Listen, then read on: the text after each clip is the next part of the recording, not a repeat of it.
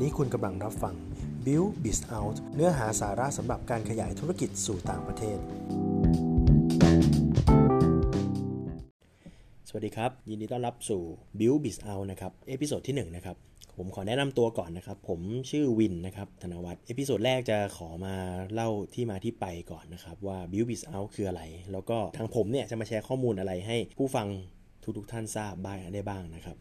จุดประสงค์นี่จริงๆคือผมต้องการแชร์เนื้อหาสาระดีๆนะครับที่ไปเจอมาจากประเทศเพื่อนบ้าน อยากให้หลาย ๆ คนได้ฟังกันนะครับ ประเทศเพื่อนบ้านเราเนี่ยมีอะไรที่น่าสนใจในการทำธุรกิจที่จะขยายออกไปบ้าง ถ้าถามว่าในประเทศเพื่อนบ้านเรามีใครบ้าง หลาย ๆ คนอาจจะคุ้นกับ 4 ตัวอักษรที่เขาชอบพูดกันบ่อยๆ ก็คือ CLMV นะครับ CLMV เนี่ยก็คือมาจาก C คือแคนเบเดีย L คือสปปลาวนะครับ M คือ พม่า V คือเวียดนามนะครับสประเทศนี้คืออยู่รอบประเทศไทย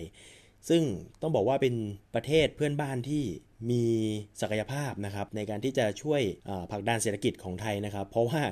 เศรษฐกิจไทยเนี่ยบางส่วนเนี่ยมีการส่งออกไปที่ประเทศเพื่อนบ้านเนี่ยเยอะนะครับ โดยเฉพาะ SME เราหลายๆรายเนี่ยช่วงหลาย ๆ ปีที่ผ่านมาเนี่ย ก็มีการนำสินค้าออกไปขายสู่ต่างประเทศ ซึ่งใกล้บ้านเราไม่ที่สุดก็คือ 4 ประเทศนี้แหละครับ CLMV โดยผมจะเริ่มจากประเทศเพื่อนบ้านที่ผมเนี่ยถนัดที่สุดนะครับแล้วก็ไปบ่อยที่สุดด้วย นั่นก็คือประเทศกัมพูชาเหตุผลนะครับที่ผมเลือกประเทศกัมพูชาก่อนเนี่ยเพราะว่าอะไร เพราะว่าต้องต้องบอกก่อนว่าโดยส่วนตัวเนี่ยผมก็มีธุรกิจอยู่ที่กัมพูชาเหมือนกัน ก่อนที่จะไปเริ่มทำธุรกิจเนี่ยหุ้นส่วนผมคนไทยด้วยกันเองเนี่ยครับไปทำการเซอร์เวยมาก่อนละ ก็เดินทางไปรอบ CLMV เลยคือไปครบมาหมดเลย ทั้งพม่าลาวเวียดนาม แล้วก็ประเทศสุดท้ายมาจบที่ประเทศกัมพูชา แล้วถามว่าเห็นโอกาสอะไรในประเทศกัมพูชานะครับ ผมไปสัมผัสที่ประเทศกัมพูชาแล้วเนี่ยณนะเวลานั้นเนี่ยผมก็รู้สึกว่า ประเทศเขามีโอกาสในการทำธุรกิจค่อนข้างสูง ซึ่งตัวนี้เนี่ยผมไม่อยากจะให้ยึดติดกันนะครับ ว่ามุมมองผมจะเป็นหลักถูกต้อง ก็อยากจะให้ใช้วิจัยในญาณนะครับในการรับฟังนะครับ แล้วก็จะได้เปรียบเทียบนะครับว่าข้อมูลจากทางผมเป็นส่วนหนึ่งอีกมุมมองหนึ่งนักวิเคราะห์นักธุรกิจท่านอื่น มีมุมมองอย่างหนึ่งก็เปรียบเทียบข้อมูลกันละกัน ทางผมก็จะแชร์ในข้อมูลที่ตัวผมเอง แล้วก็หุ้นส่วนเนี่ยได้พบเจอได้เห็นนะครับว่าเออมันมีโอกาสแล้วก็มันมีช่องทางในการทำธุรกิจยังไงนะครับนั่นก็คือเหตุผลนะครับที่มาที่ผมจะเลือกประเทศกัมพูชาเป็นที่แรกแล้วก็เป็นที่ที่เริ่มทำธุรกิจ ดังนั้นเนี่ยวันนี้ episode แรกเนี่ยผมก็เลยอยากจะมาเล่าถึงจุดสตาร์ทเริ่มต้นเลย หลาย ๆ คนอยากจะขยายธุรกิจไปที่ต่างประเทศเนี่ยแน่นอนครับจะต้องเดินทางไป คุณจะติดต่ออย่างเดียว ก็อาจจะได้ครับ แต่ว่าถ้าคุณไปเห็นด้วยตาตัวเองเนี่ยผมเชื่อว่ามุมมองหรือทัศนคติหรือความคิดกระบวนการวิเคราะห์ของคุณเนี่ยย่อมดีกว่าคนอื่นที่ไปเห็นด้วยตาแน่นอน ถ้าคุณไปเห็นเองเนี่ยคุณจะรู้ทันทีเลยว่าสินค้าของคุณเนี่ยเหมาะกับตลาดประเภทนี้ไหม หรือมีโอกาสมีช่องทางอะไรที่น่าจะทำฉะนั้นวันนี้ก็จะเริ่มจากการเดินทางก่อนเลยนะครับ เพื่อให้คนที่ไม่เคยเดินทางมาก่อนเนี่ยเข้าใจอย่างละเอียดเลยว่า การเดินทางที่จะเดินทางไปที่ประเทศกัมพูชาเนี่ยเดินทางยังไงนะครับ ส่วนใครที่เคยเดินทางไปแล้วเนี่ย ผมแนะนำว่าให้ข้ามไปฟังอีพิโซดหน้าเลยแล้วกัน ก็แต่ว่าถ้าใครเคยเดินทางแล้วก็ฟังไว้เป็นข้อมูลเผื่อว่าบางข้อมูลบางบางเนื้อหาที่ผมเล่าเนี่ยอาจจะไม่เคยทราบมาก่อนอะไรประมาณนี้นะครับ ผมจะเริ่มจากการจองตั๋วก่อนเลยแล้วกัน ตั๋วเครื่องบินเนี่ยสามารถ จองได้หลากหลายสายการบินนะครับ อย่างของไทยเนี่ยก็มี Air Asia การบินไทย ไทยสมายบางกอกแอร์เวย์นะครับ ส่วนของต่างประเทศก็มี Emirates นะครับ มีของกัมพูชาเองก็มีนะครับ JC Airline Cambodia Airline ลานเมยอะไรอย่างเงี้ย ก็สามารถที่จะเลือกเดินทางกับเขาได้นะครับ โดยเมืองที่ผมเลือกไปนะครับก็คือกรุงพนมเปญ ซึ่งเป็นเมืองหลวงของประเทศกัมพูชา การเดินทางนะครับใช้เวลาเพียง 1 ชั่วโมงนะครับก็จะถึงสนามบินนานาชาติพนมเปญนะครับ สนามบินเนี่ยมีขนาดที่เหมาะสมพอดีกับผู้เดินทางไปมานะครับ ไม่ได้มีขนาดใหญ่เกินไปหรือเล็กเกินไปนะครับ เวลาเราเดินทางไปถึงประเทศกัมพูชาแล้วลงจากเครื่องเนี่ย ด่านแรกเนี่ยเราก็จะเจอกับตำรวจตรวจคนเข้าเมืองนะครับ ก็คือตอมอนะครับ ผมจะขอเล่าย้อนไปนิดนึงนะครับ เล่าย้อนไปตรงที่ตอนเราอยู่บนเครื่องบินเนี่ย พนักงานสายการบินเนี่ยจะให้เอกสารเรามา 2 ใบนะครับ ก็เป็นเหมือนใบที่กรอกเป็นวีซ่า on arrival นะครับ เราสามารถกรอกข้อมูลของเราลงไปในเอกสาร 2 ใบนะครับ ใบหนึ่งก็จะเป็นใบสีขาวอีกใบหนึ่งเป็นใบสีฟ้านะครับ ใบสีขาวเนี่ยก็เป็นข้อมูลที่จะต้องกรอกข้อมูลส่วนตัวเราชื่อพาสปอร์ตวันเดินทาง วันเดินทางกลับโรงแรมที่อยู่ตรงนี้สำคัญนะครับ ต้องต้องเขียนข้อมูลลงไปนี้ด้วย เพราะว่าบางทีเนี่ยผมเห็นหลายรายแล้วว่าลืมเขียนหรือว่าเขียนข้อมูลไม่ชัดเจนเนี่ยบางทีทางเจ้าหน้าที่เขาก็เเรียก ให้เราเนี่ยย้อนกลับไปแล้วก็ไปกรอกให้ครบ หรือว่าขอให้เราเขียนใหม่ ส่วนใบสีฟ้าเนี่ยจะเอาไว้ให้ตอนขาออกจากอาคารเพื่อให้กับเจ้าหน้าที่ศุลกากรนะครับ ตอนก่อนออกเดินจากอาคารสนามบินนะครับบางทีเขาก็จะมีตรวจสอบบ้างเล็กน้อย หลังจากที่เราลงจากเครื่องแล้วนะครับ เราเดินลงมาแล้วเนี่ยเราจะเจอเคาน์เตอร์ ก็จะมีชาวต่างชาติเนี่ยยืนรอทำวีซ่าอยู่ ซึ่งตรงนั้นเนี่ยเป็นที่ทำวีซ่านักท่องเที่ยวระยะยาวนะครับ เราเนี่ยเป็นคนไทยชาวไทยนะครับ เดินทางไปที่กัมพูชาเนี่ยสามารถใช้วีซ่าออน arrival นะครับ อยู่ได้ 14 วัน ถ้าเกินเนี่ยเราจะโดนปรับนะครับวันละ 10 เหรียญ US ดอลลาร์นะครับ ฉะนั้นเนี่ยถ้าใครอยู่ยาวกว่านั้นก็แนะนำให้ทำวีซ่าท่องเที่ยวไปก็ได้นะครับ รู้สึกว่าราคาจะอยู่ประมาณ 35 เหรียญนนะครับ 30-35 เหรียญ US ดอลลาร์นะครับ ก็สามารถชำระเงินแล้วก็ทำวีซ่าได้วีซ่าณเวลานั้นตอนนั้นได้เลยใช้เวลาไม่นานไม่กี่สิบนาทีนะครับแล้วแต่คิว พอเราเดินเข้าไปแล้วเนี่ยด้านซ้ายเนี่ยจะเป็นที่ทำวีซ่าพอเราเดินเลี้ยวขวามาเนี่ยเราจะเห็นเป็นตอมอนะครับด้านขวาของพื้นที่นี้เนี่ยจะเป็น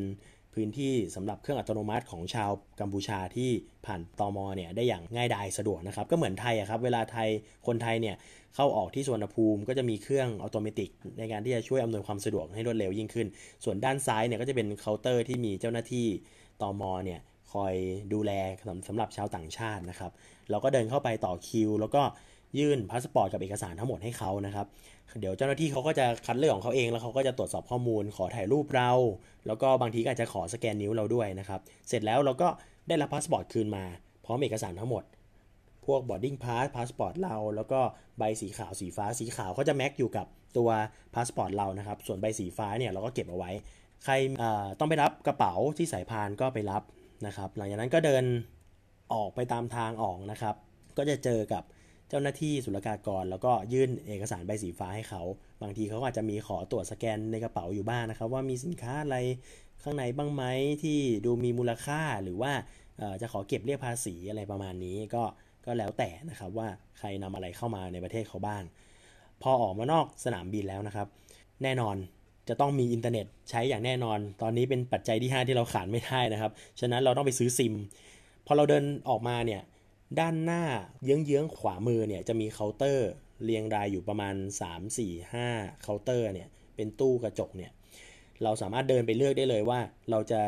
ใช้ค่ายโทรศัพท์ค่ายไหนนะครับ หลักๆที่มีนะครับก็จะมีค่าย Smart ค่าย Metfone แล้วก็ Cellcard แล้วก็อาจจะมีค่ายอื่นๆอีกเนี่ยที่มีตัวเลือกให้คุณนะครับก็ ส่วนใหญ่จะเป็นลักษณะการซื้อซิมนักท่องเที่ยวนะครับ ใช้ชั่วคราวเขาเขาก็จะถามเราว่าเรามาพักกี่วันเรามาอยู่กี่วัน เราบอก 3 วัน 5 วัน 7 วันเขาก็จะเขาก็จะแนะนำโปรโมชั่นให้ ส่วนใหญ่อินเทอร์เน็ตจะเป็น unlimit นะครับ จ่ายได้เลยเป็นเงิน US dollarก็เตรียมเงินแลกเงินไปนะครับ5เหรียญถึง 10 เหรียญ US ดอลลาร์ก็แล้วแต่นะครับ ก็ใช้อินเทอร์เน็ตค่อนข้างเร็วนะครับ จริงๆจะบอกว่า 4G ไหมก็น่าจะใช่นะครับ 4G 4G แท้ด้วยซ้ำเร็วมากเลย เร็วกว่าไทยด้วยอาจจะเพราะว่าประชากรไม่ได้เยอะมากก็เลยมีการใช้ได้ค่อนข้างที่จะเร็วนะครับ ทางผมแนะนำว่าถ้าใช้เนี่ยอาจจะใช้ค่าย Smart นะครับ เพราะว่าบางทีเนี่ยอาจจะได้รับสาย เพราะว่ามันเป็นเบอร์โทรศัพท์ได้เนี่ยเราจะให้เบอร์กับเพื่อนชาวกัมพูชา เพื่อระหว่างที่เราอยู่ในวันเนี่ยก็โทรคุยกับเขาได้ ต้องบอกว่าที่กัมพูชาเนี่ยค่ายโทรศัพท์เนี่ยเขาทำโปรโมชั่นให้กับค่ายเดียวกันเนี่ยโทรกันฟรีทำให้ บางทีเนี่ยถ้าเราไปเห็นคนกัมพูชาเนี่ยเราจะเห็นเลยว่าเขาพกมือถือหลายเครื่องมาก คนนึงเนี่ยสองสามเครือข่ายเพื่อไว้โทรคุยกันฟรี ส่วนอินเทอร์เน็ตเนี่ยก็แล้วแต่คนสมัครใช้ซึ่งจริงเนี่ยถ้าเราไม่ได้ใช้เป็นซิมนักท่องเที่ยวเนี่ยจะต้องบอกว่าค่าใช้จ่ายสำหรับอินเทอร์เน็ตในประเทศกัมพูชาเนี่ยค่อนข้างถูกอยู่แล้วด้วยนะครับหลังจากที่เราได้ซิมเรียบร้อยเนี่ยเราก็จะเห็นว่าพอเราออกมานอกอาคารแล้วเนี่ยเราจะเห็นพบเจอแน่ๆเลยคือคนขับแท็กซี่นะครับที่จะเข้ามาปะทะ หาเราแล้วก็เรียกให้เราเนี่ยใช้บริการเขานะครับ อันนี้ผมพูดกันตรงๆนะครับว่าถ้าเน้นสะดวกรวดเร็วเนี่ยใช้บริการของเขาได้เลย เพราะว่ารถเขาเนี่ยก็จอดรอตรงนั้นแหละ เราสามารถเดินไปหาเขาได้เลยเขาก็กดมิเตอร์ ไปถึงปลายทางที่เราอยากต้องไป แล้วก็พวกนี้เนี่ยก็จะพูดภาษาอังกฤษได้ด้วย แต่ว่าถ้าใครอยากรอหรือประหยัดเนี่ยก็สามารถเรียกเพื่อนมารับได้อ้าวแล้วถ้าอย่างเราไปแล้วไม่มีเพื่อนล่ะทำไงไม่มีคนรู้จักมารับล่ะ อย่าลืมครับเรามีอินเทอร์เน็ต ที่กัมพูชาเนี่ยมีแอปพลิเคชัน เรียกรถแท็กซี่ได้ครับ นั่นก็คือ Grab นะครับ เรียก Grab ได้ ส่วนอีกแอปพลิเคชันหนึ่งเนี่ยก็คือ Pass App นะครับ Pass App เป็นแอปพลิเคชันของประเทศกัมพูชานะครับ คือคล้ายๆ Grab เลยนะครับ เดี๋ยว episode หน้าผมจะมาเล่าเรื่องการใช้บริการ Pass App แล้วก็ที่มาที่ไปของ Pass App ให้ฟังนะครับ อีกเรื่องหนึ่งนะครับที่สำคัญเลยนะครับว่าประเทศกัมพูชาเนี่ยเขาใช้เงิน US ดอลลาร์ด้วยนะ ฉะนั้นไม่ต้องไป วิ่งหาที่ SuperRich หรือร้านแลกเงินหรือธนาคารนะครับ ว่าฉันอยากจะไปกัมพูชา ฉันจะแลกเงินคแมของคแมเรียลของกัมพูชาอะไรอย่างเงี้ยต้องบอกว่าไม่ต้องนะครับ แลกเงิน US ดอลลาร์มาได้เลยนะครับแลกเป็นแบงค์ย่อยมาก็ดีนะครับ ซึ่งค่าเงินของประเทศกัมพูชาที่ใช้เนี่ยคือค่าเงินเรียวนะครับ เปรียบเทียบเนี่ยก็ประมาณ 125 เรียวเนี่ยเท่ากับ 1 บาทบ้านเรา แต่ว่าถ้าเราคำนวณแบบนี้จะค่อนข้างปวดหัว โดยปกติเนี่ยกัมพูชาเขาจะใช้อยู่ 2 ค่าเงินก็คือเขมรเรียลกับ USD นะครับ US ดอลลาร์นะครับ ซึ่งเวลาเขาเปรียบเทียบกันเนี่ยเขาจะคิด rate กันที่เทียบกันบ่อยที่สุดเลยคือ 4,000เรียลเท่ากับ 1 US ดอลลาร์นะครับ ฉะนั้นเนี่ยตามข้าวของตามร้านห้างร้านต่างๆเนี่ยก็จะโชว์ป้ายเป็นเงิน US ดอลลาร์กันแทบจะทั้งหมดเลย ทั้งซูเปอร์มาร์เก็ตเอยมินิมาร์ทห้างสรรพสินค้าต่างๆอะไรนะครับ ฉะนั้นอย่างที่บอกครับไม่ต้องกังวลนะครับ ว่าถ้ามากัมพูชาเนี่ยต้องแลกเงินเรียวแลกเงิน US มาได้เลยนะครับ ก็จะสะดวกนะครับ ถ้าคิดว่าเอ๊มาแล้วอยากจะได้เงินเรียวเงินกัมพูชากลับไปเป็นที่ระลึกเนี่ยไม่ต้องกังวลครับ เพราะว่ายังไงเนี่ยเอาเงิน US ไปจ่ายเขาอะเป็นเงินทอนออกมาเนี่ยเขาก็จะทอนเงินเรียวมาให้เราอยู่แล้ว เราก็ได้เงินเรียวเนะกลับไปเป็นที่ระลึกกลับบ้านแน่นอน เอาละฮะวันนี้ก็ถือว่าผมได้พาทุกคนเนี่ยมาเหยียบถึง เมืองพนมเปญแล้วเนะประเทศกัมพูชาอย่างเป็นทางการแล้วเดี๋ยว episode หน้าเนี่ยผมจะมาพาทุกคนเนี่ยพาเข้าไปในเมืองกันบ้างนะครับ ก็จะได้รู้ว่าในเมืองเนี่ยมีอะไรบ้างที่น่าตื่นตาตื่นใจ จะต้องเดินทางแบบไหนยังไงโซนไหน มีอะไรที่น่าสนใจในเมืองบ้างนะครับ เดี๋ยวพบกัน episode หน้านะครับผม สวัสดีครับ